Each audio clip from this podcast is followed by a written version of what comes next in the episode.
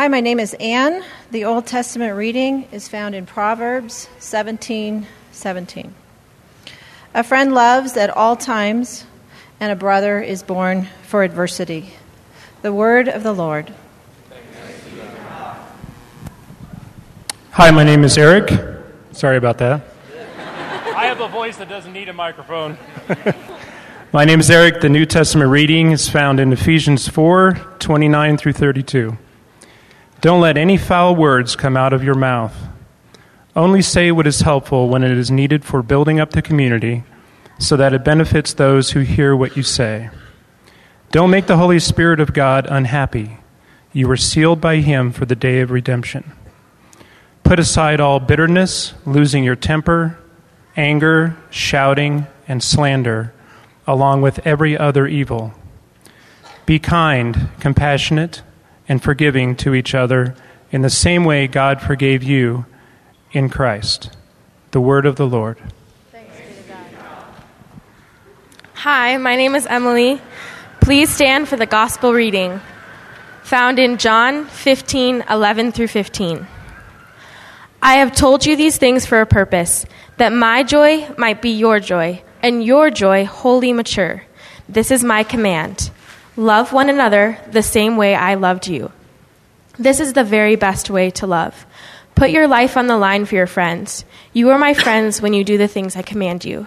I'm no longer calling you servants because servants don't understand what their master is thinking and planning. No, I've named you friends because I've let you in on everything I've heard from the Father. The Gospel of the Lord. Praise be to our Lord Christ.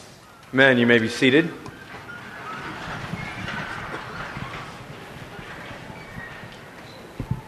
Well, it's great to be back with you. I've missed being with you the last few Sundays, and uh, it is so good to be back. Uh, we are starting a new series today called These Four Walls, and it's all about relationships and family and community. And the perfect, it's the perfect kickoff to the series that today is Family Sunday. Now, I know, I know that some of you came in looking, hoping for children's ministry this morning because it's just been that kind of week with your kids. And listen, my wife and I have four children, so we understand those kinds of weeks. Um, but let me tell you a bit about why we do this. We do Family Sunday because we believe that as a church, uh, it's good for us once in a while to be around all, the, whole, the whole family all together, worshiping the Lord. And does that mean kids are going to cry? Yes, usually mine. Uh, does that mean sometimes we'll see them running around and all that? Yes, it will. But it also reminds us that this is what it means to belong in the large family of God. That sometimes it's messy, sometimes it's a, a little bit nuts, sometimes it's chaotic. But it also helps you realize that you're not just responsible for your own little turf you know, this is kind of the Cain and Abel thing. Am I my brother's keeper? It reminds you that even if you are a single and loving it, that there are others that are, are not, or whatever, you know. and, and, and that, that, that together we become this, this infrastructure, this support, this community that God has designed. So, this series is called These Four Walls, not, not in a literal sense of, okay, a, a building it, we use this phrase when we think, think about family, or when we think about community. We say, well, what happens in these four walls, or what takes place in, in this place? But I think what happens in the New Testament is family and community get redefined. That it no longer becomes just about your specific bloodlines or your specific ancestry or your specific descendants, but it gets redefined around Jesus. And so whoever's in Christ now belongs to the same household together. And so my hope is with the series is that like today we're going to talk about friendships. And then next week I think we're going to talk about dating. I know. Yeah, make sure you bring your single friends. Okay. Like that that special one. Okay. And then and then the next week we'll talk about marriage, and then we'll talk about parenting. And I think if there's a fifth week, I'm not sure yet, because I'm just, you know, getting reoriented to our, our new series. I, I, I, hope to talk about how we deal with elders in our community. Uh, in the midst of a culture that is looking to only uh, celebrate the young, what do we do with elders in our community? How do we, what does the Bible have to say about that? And I want to tell you that as we go through this, we're going to draw pretty heavily from a section of the scriptures, a section of the Old Testament that the Jewish people called the wisdom literature. So, wisdom literature includes Proverbs, Ecclesiastes, Job, And I'll talk more about that as we get on. But the wisdom literature is famous for giving us how to's. This is how you do this. And so I thought, in the spirit of wisdom literature, each week we'll have a how to. So this is how to have good friends. For me, the, the, the um, my encounter with friendships uh, took some challenges as I was growing up because of the moves that our family made. So I had great friends in Malaysia where I grew up, and then at 10 years old, we moved to Portland, Oregon, which is kind of a big move, um, you know, all the way on the other side of the world. And my parents were following the call of God on their life in the same way that Jed and Kim are following a call on their life.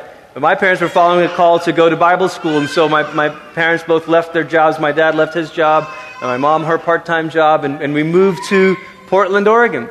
And it was an adjustment trying to figure out okay, where do I belong? Where do I fit? Is this, how do I quickly learn an American accent, you know?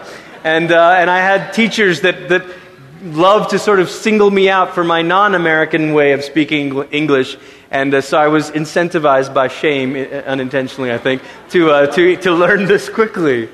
And then after three years there, we moved back to Malaysia, and I finished out my high school years there, and I did kind of an American homeschool curriculum thing for my high school years, and then came back to the States to go to college.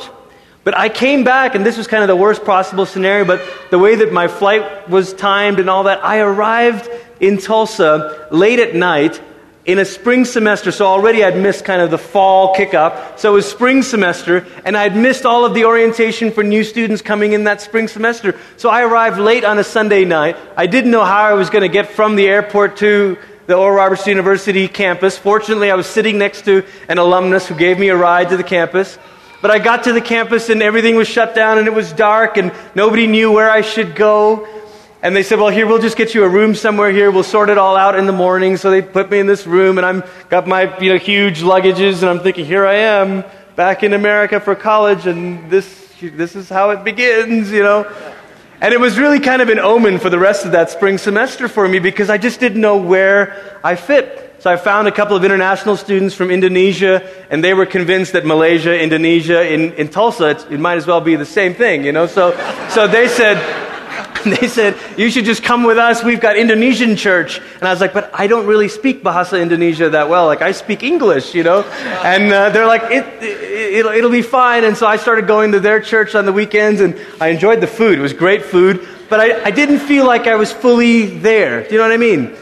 Like, these weren't necessarily going to be the long term friends. And then, then I, I got a job. That, see, I told you it was going to be one of my children screaming. And then I got a job working in the library at ORU, and, and then I became an an academic peer advisor, which is a fancy way of saying nerd. And um, so, so I, I, was, I was the guy on the floor that if any other students needed academic advising, you were supposed to help them. Yep, not usually a popular guy because you're the one explaining them why they got that F for turning in the paper two weeks late, and that there's really no appeals process for stupid. But oh, sorry, uh, just so, so I'm sorry. Uh, as in deliberately waiting two weeks late. Yeah, okay, you're good. Okay. So, so that was not a popular role, and I was trying to figure out if that was my people, if those were going to be my friends, and it wasn't. And, you know, so, so it took a little while, and then, I, and then I saw this group of people at ORU who were the cargo pants people, you know? Like, this was in the mid 90s when, when, you know, cargo pants were like the thing, you know, slightly baggy cargo pants, and you had like hemp necklaces and like hair that went like this, you know? And that was how I met John Egan. So, so, so, so I wanted to know, okay, is this my tribe? You know, are these my people? And, uh, and then gradually I joined the music ministries at, at, at our school and got involved. And so began to sort of feel like, okay, maybe these will be my friends. Now, as it turns out, the truth is, I made some amazing friends in those years. And I didn't realize it, but those friends have played a huge role in shaping who I am today. And many of those friends are here in this very city, serving at this very church. You heard from one of my dear friends last Sunday in Brad Baker. You heard from another one the week before in Daniel Grothy. I, I, I'm, I'm telling you, I'm 35 now. I'm looking back and I'm realizing I understand why parents spend so much time praying for, your children, for their children to find good friends. Because friends are a big part of shaping your trajectory and your walk with God. And I had friends that kind of helped me um, or encouraged me in my pursuit of God, who were fellow travelers along this road of using our gifts to serve the Lord. So, the first thing I want to say this morning to all of us eh, of every age is that we all want good friends. All of us want good friends. We all want good friends. All of us have this deep desire in us to be known and to be loved. I mean, as much as we try to kind of shake it off and say, I, am tough, I don't need it, I don't, I don't need any friends, I'll just, you know, if it's only me and Jesus, I'm fine, you know. But the truth is, deep down inside, we want somebody to see us, to know us, to love us, to really make us feel like we're not alone. And so we all want this. And the Bible actually acknowledges this. Proverbs 17 17 says, A friend loves at all times and a brother is born for adversity. Proverbs 18:24 says a man of many companions may come to ruin, but there's a friend who sticks closer than a brother. Now there's a my girls are in a homeschool co-op and we invited some of the other kids to join them in this. And so we've got Naya Lewis, Jason and Nico's little girl. There's Jason and Nico. We've got Nora, ours, and Sophia, ours. And it's turned out that they were working on a poem this week by Rudyard Kipling called The Thousandth Man which is very much uh, underscores a little bit of, of Proverbs here. So if you'd step up to the mic, girls, kind of surround it, speak nice and loud, and go. The Thousandth Man by Rudyard Kipling. One man in a thousand, Solomon says, will stick more close than a brother, and it's worth while seeking him half your days if you find him before the other. 999 depend on what the world sees in you. But if the thousandth man will stand your friend, the whole round world again you. But if he finds you and you find him, the rest of the world don't matter. For the thousandth man will sink or swim with you in any water. That's great. Thank you, girls.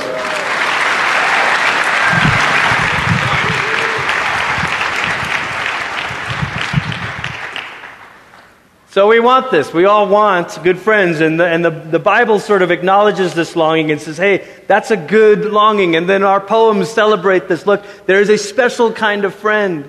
And we know friends matter because later on Paul will say, don't be fooled. Bad company can corrupt good character. That you can have this great heart for God, but if you find yourself running in the wrong circles, you'll find yourself being led down different paths. So friends matter. Friends matter because of the support that they bring to you, but friends matter because of the trajectory that they lead you on. You know the saying, show me your friends and I'll show you your future. Good friends matter. We all want it. But the trouble is that even good friends let us down. Even good friends let us down. So maybe we, we listen to the Proverbs and it says, okay, this is how to have a good friend. This is how to be a good friend. You need these people around you who aren't going to let you down, who are going to stick with you, who are going to take you down the right path.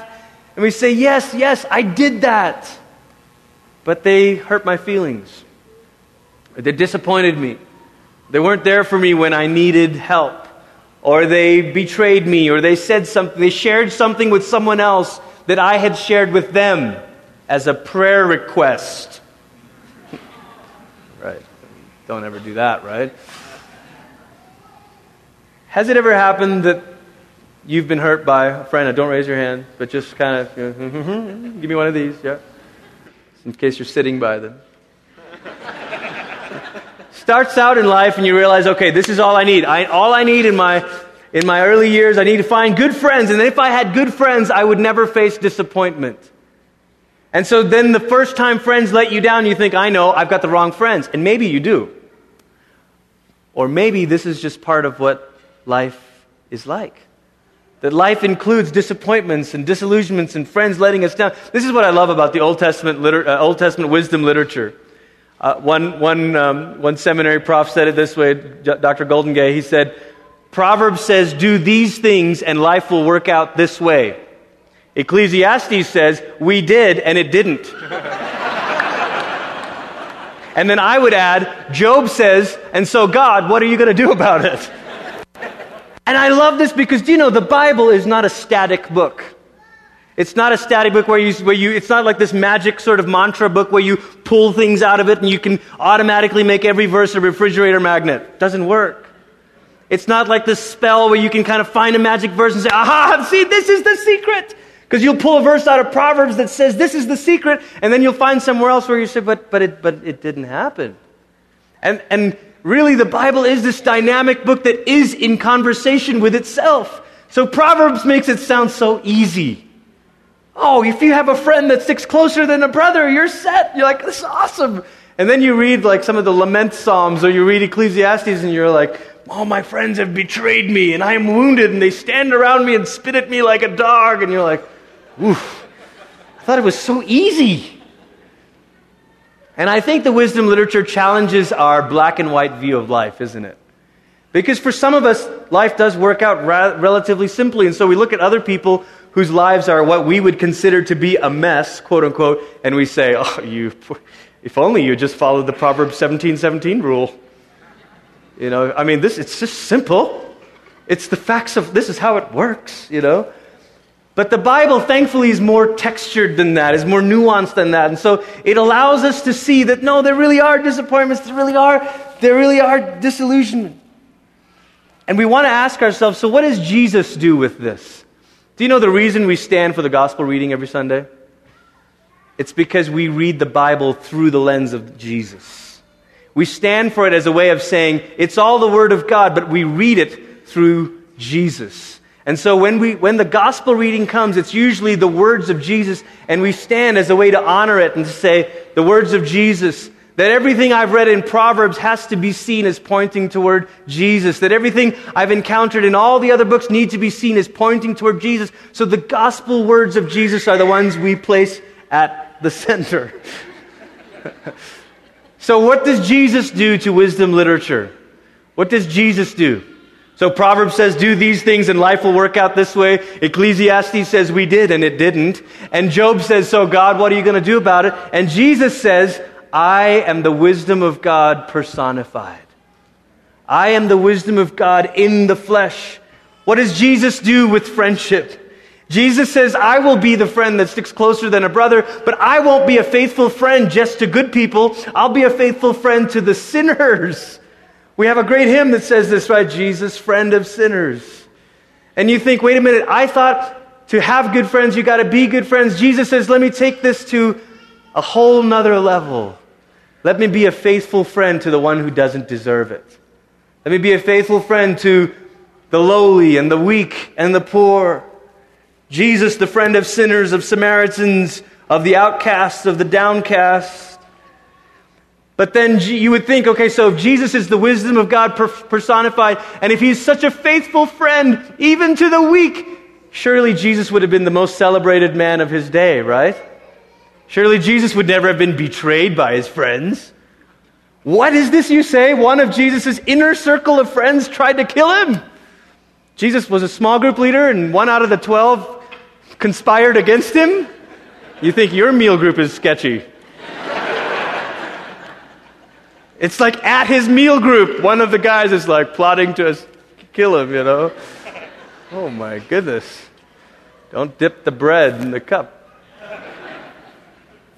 So, this friend of sinners is the one that gets betrayed by his own friends, disowned by them, has his most loyal friend, Peter, disown you.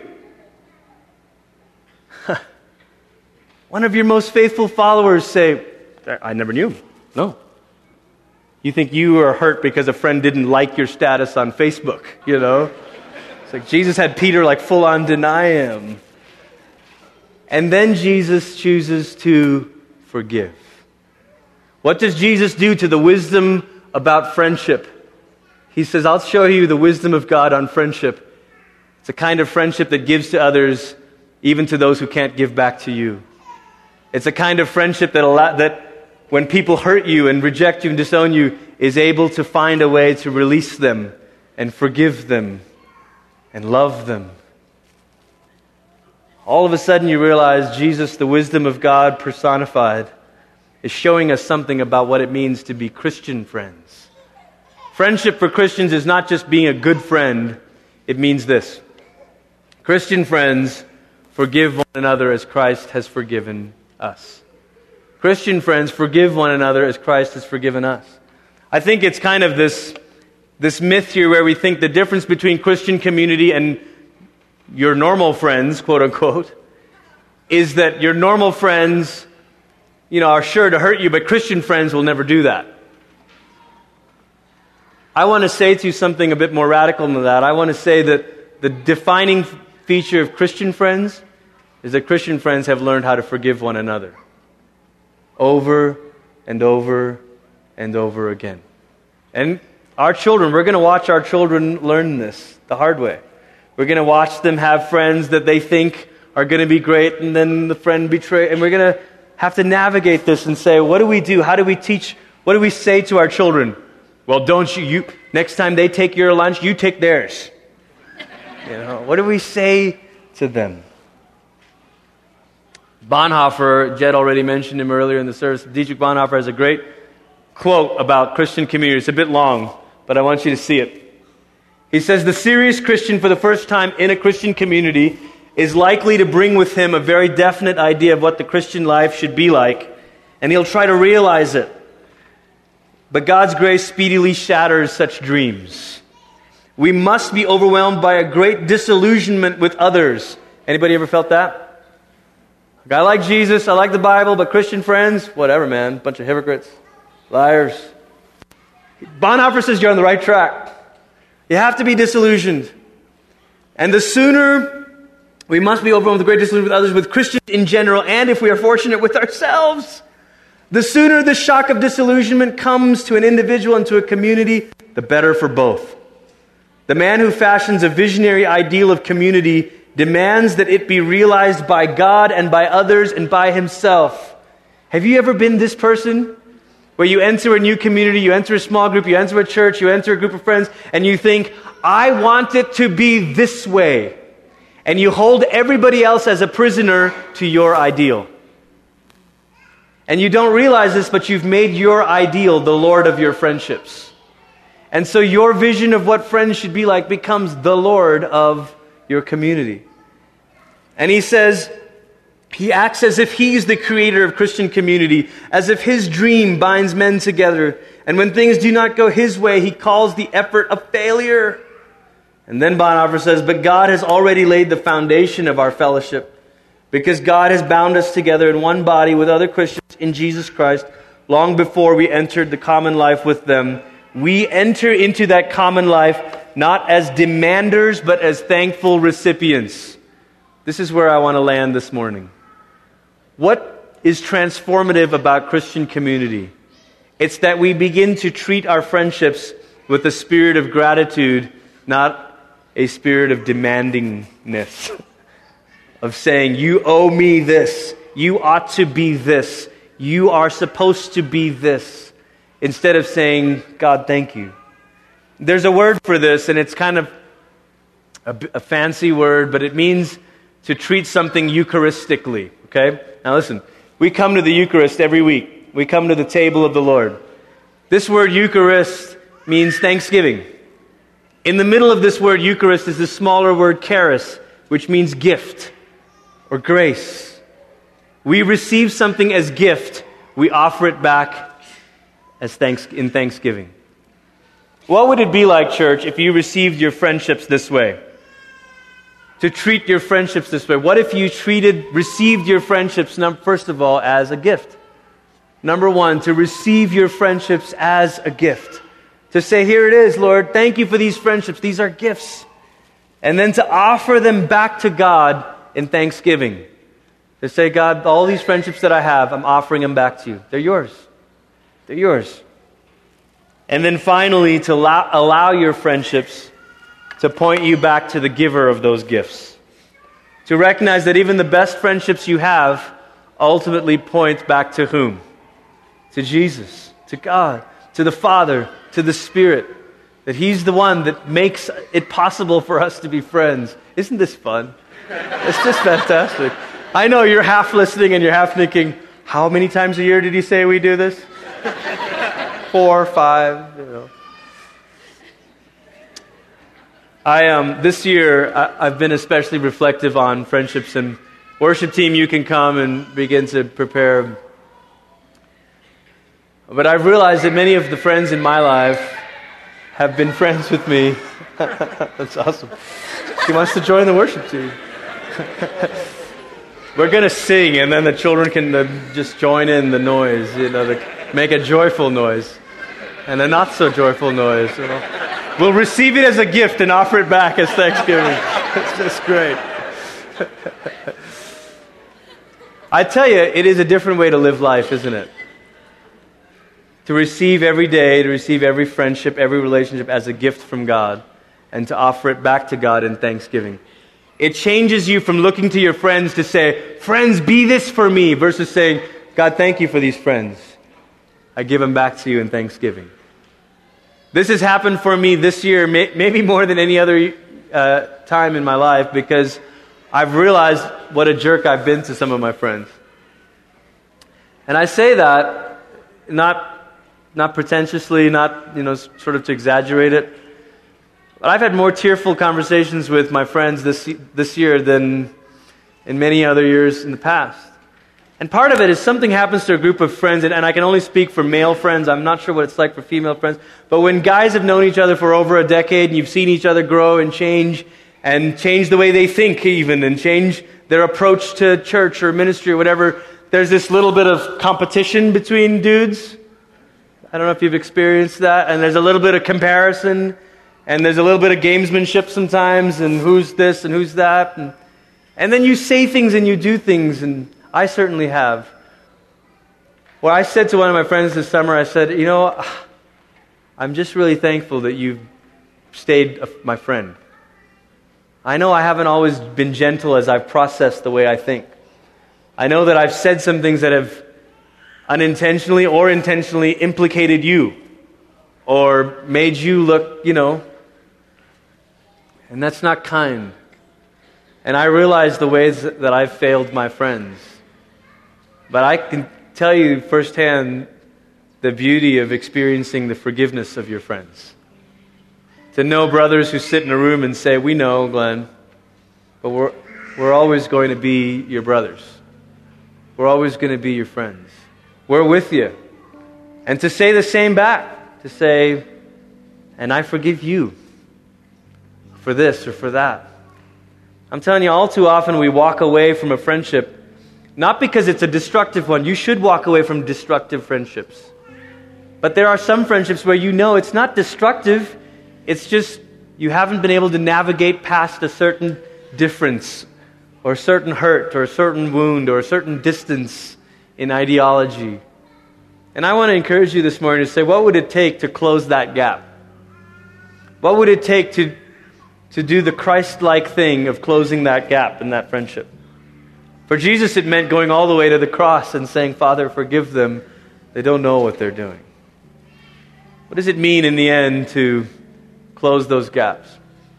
I think when you listen to men and women who are in the, the evening seasons, the twilight years of their life, they'll, they'll tell you all you really have as joy in this life are the relationships that we've invested in. And of course, that includes family, but, but man, I'm telling you, it also includes friendships. Nurture the friendships that you have. Receive them as gifts from our Father. Offer them back with gratitude to God, and then let them point you to Jesus, the friend of sinners. Amen? Let's bow our heads this morning.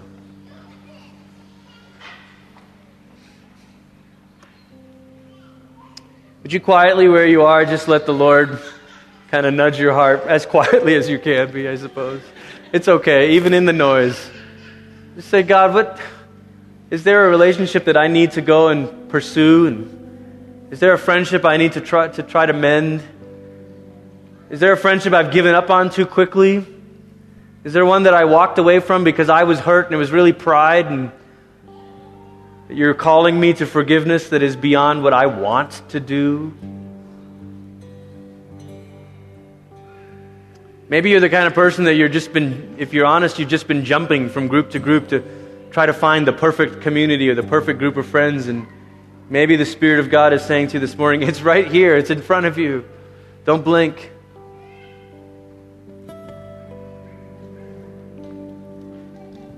Maybe for some of you, you need to let go, like Bonhoeffer was saying, to let go of your ideal.